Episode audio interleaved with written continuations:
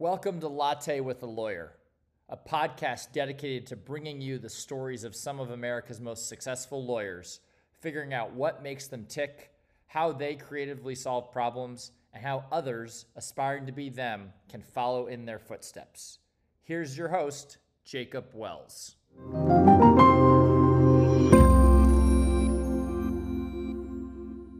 All right. Welcome to Latte with the Lawyer. I'm your host, Jacob Wells, and today I'm so excited because we have a great episode for you. We're going to be talking with Deborah Dixon about her work as the managing partner of the complex department at the Gomez firm, where she litigates class action and mass torts, focusing on defective products, consumer claims, and statutory violations. Here's our guest, Deborah Dixon. Welcome to the show. Thank you so much, Jacob, for having me. Absolutely. And uh, thanks so much for spending some of your time with us today. I have to ask you before we get into um, everything legal uh, concern. Um, what is your favorite type of coffee since it is called latte with a lawyer? Well, you will be shocked to hear this, but a couple of years ago, I gave up caffeine completely no coffee, uh, no soda. Um, and then because of COVID, I started drinking um, caffeine more. And um, I love these drinks called Shakerato, which is basically just an iced um, latte with an extra shot, or a vanilla latte, but it has to be iced. But mm. I only drink a quarter or share it and have a half of it because me on full caffeine is just a whole nother level. so I do like coffee, but I'm not a, a ca- caffeine addict as many lawyers yeah. are. Yeah, I hear you. I have my uh, cold brew right here. I'm a little jittery, but we'll get through Cheers. it together. Yeah, yeah absolutely. Um, so give us like a, a bit of an overview of who you are and how you got started in the legal industry. Hey, yes, the question who I am. I'm I am thinking of that daily. Who am I? um, so I I currently practice, as you mentioned, um, class actions, mass torts, focusing on class actions relating to um, defective products, um, an injury that affects a lot of people, um, mass rep- misrepresentations in, by corporations. Um, and I've been doing that since 2015. And before that, after I graduated law school, I went to California Western School of Law here in San Diego. Um, and I was working for a great firm that did mostly business litigation. So I was doing um, uh, disputes between companies, I was doing some employment claims um, a lot of different types of litigation, and I was a partner there um, after being associate. And then I moved over to doing the plaintiff's class actions. And along with my class action practice, sort of my passion is um, taking on um, issues relating to gender equality, discrimination, harassment, assault, things like that, um, and and have litigated some of those cases as well, which you know is, not my primary practice, but certainly um, something that I'm very interested in. Yeah, amazing. I, th- I think that's so meaningful. Was that um, the, the, what you said about um, you know representation for women and uh, things like that? Was that what drove you to become a lawyer initially? It actually was, um, uh, and and I've been very happy that I've been able to continue that throughout my career. I, I have been involved in um, women's empowerment and improvement and equality um, legal organizations and um, spend my time doing that in education about inclusivity in the workplace. Um, and that's not just gender, but it's obviously a topic and focus of mine. Um, you know, my mom will say that she said I should be a lawyer since I was a little girl. I didn't really believe it. I think I just argued with her a lot. Um, but yeah.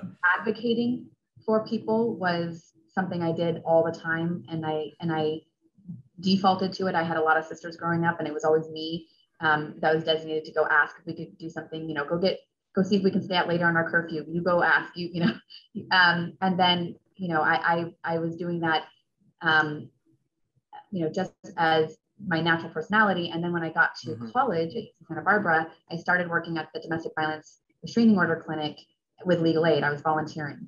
Um, and I was thinking about going to law school and getting to advocate on behalf of domestic violence um, survivors was something that I just knew I wanted to keep doing, um, preventing that, but also doing that in my legal career. And so when I became a lawyer, I knew that would always be a piece of it.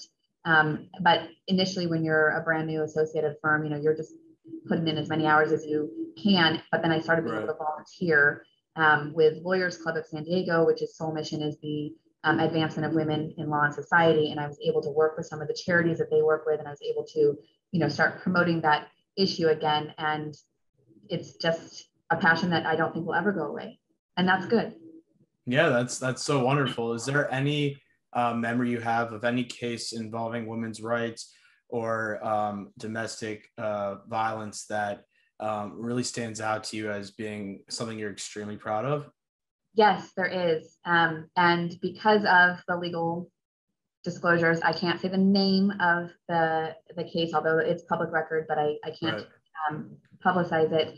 Um, but I worked on a case a few years ago that is still to this day one of the most meaningful cases that I have worked on in my career. Um, and we represented uh, tenured senior female scientists working at a research institute.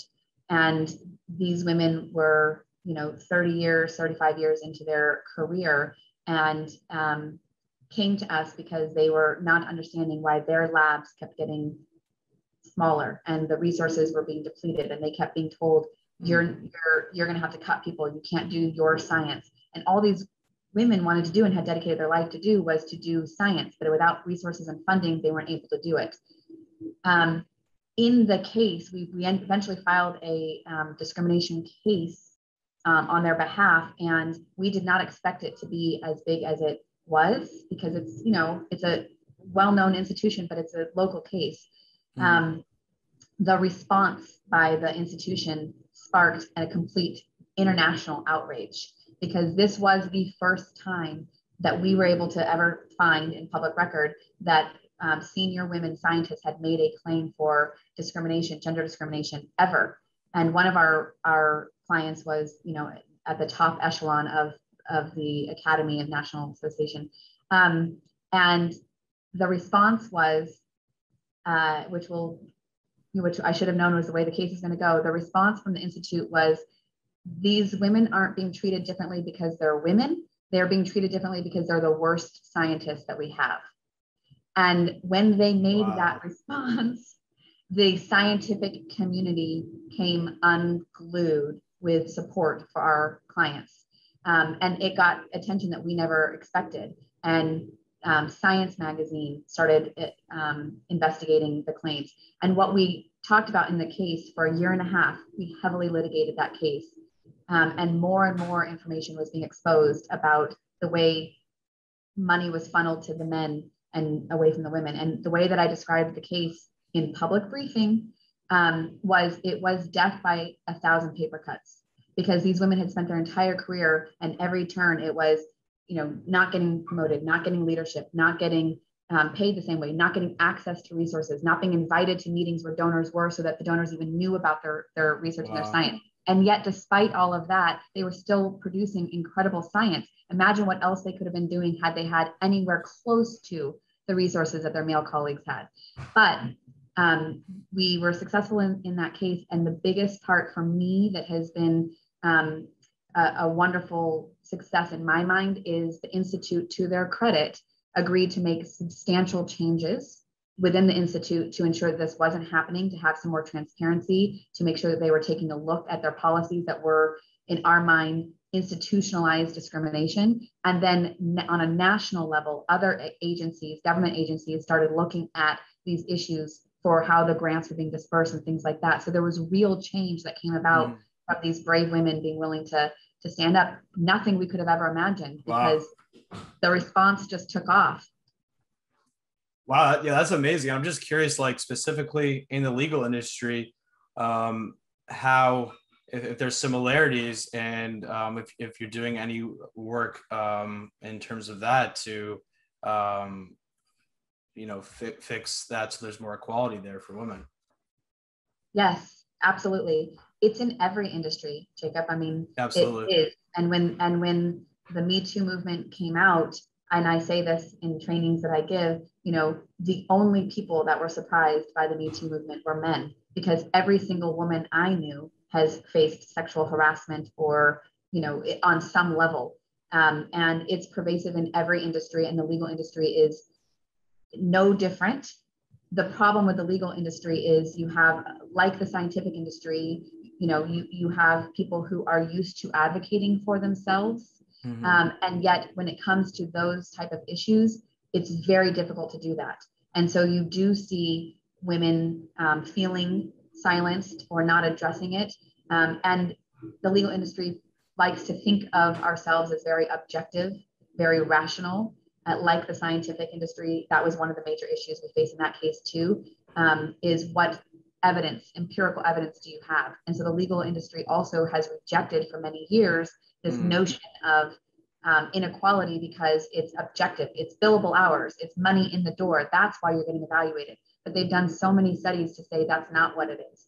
And uh, it's small things. Again, death by a thousand paper cuts. It's what type of cases you're being given, what type of you right. know uh, evaluations you are on your writing. They've done studies to say that they men and women will turn in the same assignment. There's nine mistakes on the men's one, nine mistakes on the woman's one. They will find all nine on the woman's one, and they will find two on the men's one. I mean, they've done these studies. Mm. Um, so my work in the legal industry has been to educate about the small ways that people can make changes that really are impactful to be more inclusive. And I had a presentation that I was giving many times called Why Hashtag You Too Should Care About Hashtag Me Too. And I was giving it to mostly men in the legal industry whose minds were blown. They'd never heard some of the, the ways that women feel they're marginalized. You know, you would go to a deposition and you would be asked if you were the court reporter. No male attorney that I ever have ever asked in all the seminars I've given has ever been called the court reporter. But every single woman attorney that I've ever asked has been called the court reporter. Um, there's just the, the examples go on and on. So we need to educate so that people understand and have the ability to be more um, mindful of it because that's the way that it's going to change. Yeah, I think um, you brought up something interesting, which is like the other side. They say that well, it says this on paper, and I think you know with um, what's happened recently uh, with the civil rights movement, the far right will say the same thing. Well, systemic racism is not a thing because it says this on paper. So how do we argue that? What, what do you say to people when they say, well, it says this on paper? Yeah, and your point is so well taken because that was this case that I that I had done. I, I was trying to make sure individually nobody is going to admit that they discriminate against anybody. Everyone's going to say, I don't see you know any difference between men and women, and I don't you know no difference between race. You know everybody internally, personally, well, not everybody, but the the, the majority of people will yeah. want to say that I don't care what you are, who you are. I, you know, but you have to meet my criteria. Um, but it's just not it's just not true when when you look at it from an institutional level when we are talking about institutionalized discrimination whether that be gender race or whatever it's all these things that are set up and have been in existence forever that then trickle down to creating the inequities and so we do have to look at those um, issues. We have to look at policies. We have to look at how things are not just that it's on paper not to discriminate, but what are the actual policies that you're that you're doing. One of my favorite examples is um, the symphony a few years ago was trying you know trying to figure out how come there's so many more men um, who make it in the symphony compared to women, and there's obviously great musicians. And the symphony said the same thing everybody has to audition. It's just based on talent. There's no matter what gender you are, what race you are, it's purely talent. So they started doing auditions blind behind a screen where they could not yeah. see who was performing. And 50% more women were invited to the symphonies. And that's huge because it yeah. shows to us it no one's intentionally or consciously doing it and saying, that music doesn't sound as good because it's a woman, or that music doesn't sound as good because it's a black woman, or name and the fill in the blank. Mm-hmm. It's subconscious. They're hearing the music and it's filtered by they tend to choose men more often than women. But when they couldn't see who was performing, and imagine the the increase in diversity that occurred because the music is the music. It was our unconscious biases that were affecting yeah. it. So we can do that in the legal industry take the names off of the resume so you don't know if it's a hmm. man or a woman when the first when you're first screening the person. There's no reason that you need to know is it jacob or is it deborah? Just take the name off. Purely look at the qualifications. Women get more interviews when their name is not taken. And then once once you get the interview you know you mm-hmm. you have to see what happens. But just getting the interview itself is right. increased dramatically when the name is taken off and the screeners can't tell who it is in the beginning. Yeah, that, that's pretty amazing. Like how how simple of a you know step that you have to take uh, to to make such a huge change. The, the name of the resume. I mean, how how easy is that? Yeah. Um, wow, that's that's really eye opening. I think it's really interesting.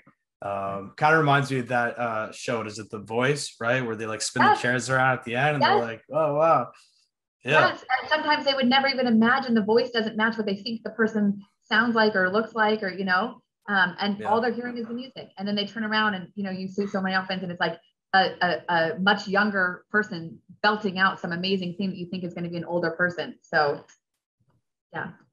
I guess this leads me to my next question, which is like, where do you see the future of the legal industry going?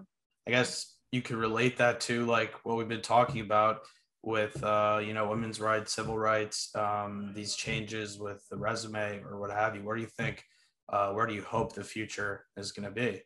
I, well, I certainly hope it's more inclusive for everybody men, women, diversity. I, I certainly do. I think the way that that is going to come about um, is on two different levels.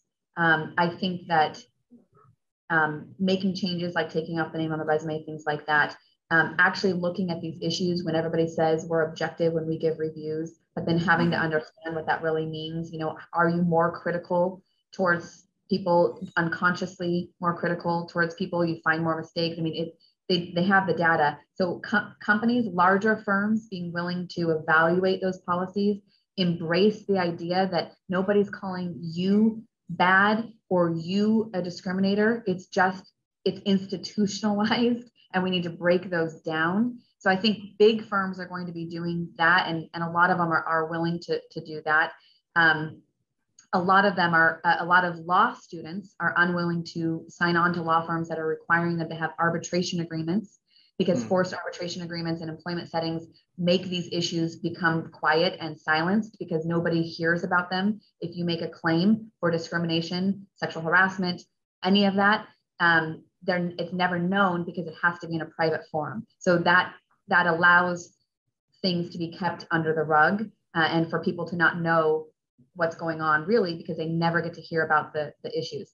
But I think the second thing is um, I think this is a little bit because of COVID. I think mm-hmm. more people are going to be empowered to do their own thing, um, to not feel like they need to be part of a big law firm. And that will make real change, I think, because once you have people saying, I can work from, I don't need a huge office, I don't need the overhead. I, you know, I could work from home, I can work in a smaller office. I can have just a, right. a, virtual office or something like that to meet clients, to you know have depositions, go to the court reporter's office. But people believing they can do it on their own with with not as much overhead will allow them to make the hard choice of leaving where they are and being able to open up their own place or do it with a couple mm. of colleagues. And I think that's going to be eye opening for the larger firms. Right now, people, yeah. lawyers, associates, um, partners put up with a lot um, that goes on in the legal community in part because they feel like they have to. It's very good pay when you work for these law firms. They are providing the clients, you know, it, you get the mentorship. There's a lot to it. But if people yeah. feel empowered to have other choices other than to work themselves to the bone and not be ever made partner because you had a baby or working yourself to the bone and not be a yeah. partner for knows what reason, then they can say, you know what, I'm going to leave and I'm going to do this on my own. And I don't have to have a ton of money to run a law firm because I can do it from my house. I've been doing it from my house since March 2020. Mm-hmm. So I think that's I, I, think it's really interesting because um, you know the, these large law firms um, are perpetuating these negative things that we're talking about. So you know, leaving and say I don't stand for that um, in any industry, I think that's a, a, real way to to make change to to step away from that that place that has so much power that will probably never change and and start fresh and, and really you know break down those big institutions. Yep. Yep. Agree. Agree. Well thank you so much for uh, you know coming to talk today and i, and I really enjoyed the conversation. Um, for our viewers out there who are really inspired by this talk uh, what's the best way to find uh, you online and uh, get in contact with you Yeah, thank you. Um, I and I and as you can tell, I'm passionate about these issues, so I would love to talk to anybody about any yeah. of these issues. I'm also very open if people have, you know, questions about things they're going through. You know, I, am I'm, I'm available. Um, I'm going to give my direct line at my office because that's the easiest way to get in touch with me. Um, 619-727-6487 and my email ddixon at the Gomez G O M E Z firm.com. Great. This has been Jacob Wells for Latte with Lawyer. And I want to thank Deborah Dixon again of Gomez Trial Attorneys for joining us. And uh, I also want to thank our sponsor, Motion Trac, without a K, uh, that uses artificial intelligence and mobile app audiences uh, to economically and quickly gather focus group research and data. So thank you so much. Hope you guys enjoyed the show. Thanks, Deborah. Enjoy the rest of your day. Thank you. You too. Thanks for having me. Thanks. Bye.